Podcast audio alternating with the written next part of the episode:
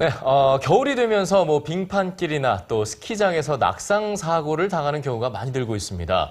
이 자칫 잘못하다간 골절상 같은 큰 부상을 입을 수 있어서 주의가 필요한데요. 네, 생활의 발견에서 겨울철 낙상 사고와 그 예방법에 대해 취재했습니다. 함께 보시죠. 겨울을 즐기기 위해 스키장으로 향하는 사람들. 스키나 스노보드를 타면서 멋지게 겨울산을 가로지르는데요. 겨울 레포츠를 즐기는 이들이 많아지면서 크고 작은 부상을 입는 사고도 함께 늘어나고 있습니다.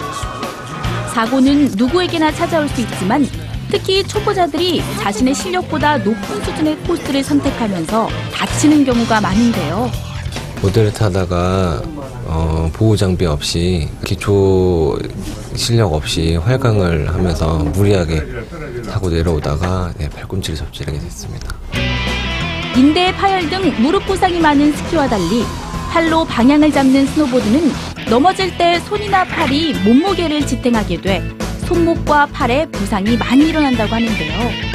어, 다친 부위를 됐으면 움직이지 않도록 부목이 있으면 부목 고정을 하도록 하고요. 뭐 딱딱한 걸로 어, 움직이지 않도록 해주는 게 중요하겠고요. 또 이 다친 부위를 이 심장보다 더 높이 올릴 수 있도록 하고 어, 차가운 어, 냉찜질을 해주는 것이 어, 필요하겠고요.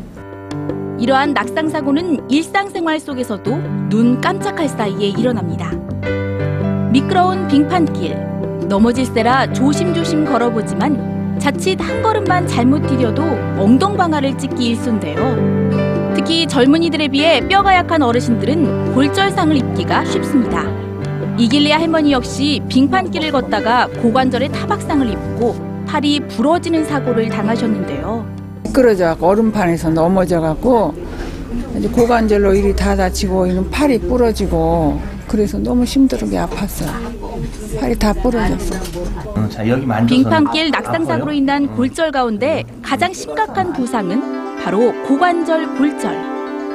고관절은 우리 몸의 골반과 다리를 이어주는 관절로 이 부분에 부상을 입으면 일상생활을 하기가 어려울 정도로 중요한 관절 중 하나입니다. 이 고관절이 이제 중요한 이유는 어, 우리가 보행을 한다든지 어떤 뭐 앉았다 섰다 할 때 어, 상체를 일으키는 그런 관절로 어, 굉장히 힘을 많이 받는 관절이 되고 또 굉장히 큰 관절이기 때문에 어, 그쪽에서 문제가 생기면은 어, 보행을 할 때 전대든지 아니면 통증 때문에 일상 생활하기 어렵다든지 단순한 타박상이 아닌 골절상의 경우에는 대부분 수술로 치료를 하게 되는데요. 비교적 젊은 나이의 환자들은 부러진 뼈를 맞추고 금속 나사 등으로 고정을 해주면 되지만 뼈가 많이 약해진 상태의 어르신들은 다친 부분을 인공관절로 바꿔주는 수술을 받는 경우가 많습니다.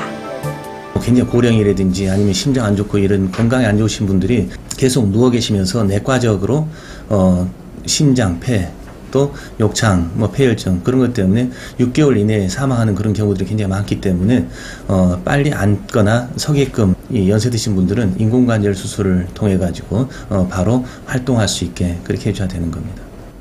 평소에 걷기 운동이나 실내 자전거 타기 등으로 다리 근력을 키우고 스트레칭으로 몸을 유연하게 하면 부상의 위험을 줄일 수 있다고 하는데요. 고관절에 좋은 스트레칭을 한번 배워볼까요?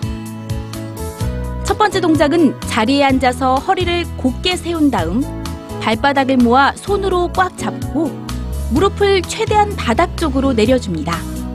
그리고 상체를 앞으로 쭉 숙여주면 되는데요. 두 번째 동작은 반듯하게 누워 무릎을 90도로 구부린 후 손으로 무릎을 깍지 껴서 잡고 몸 쪽으로 최대한 당겨주세요. 하루의 대부분을 의자에 앉아 일하는 분들에게 유용한 스트레칭도 있는데요.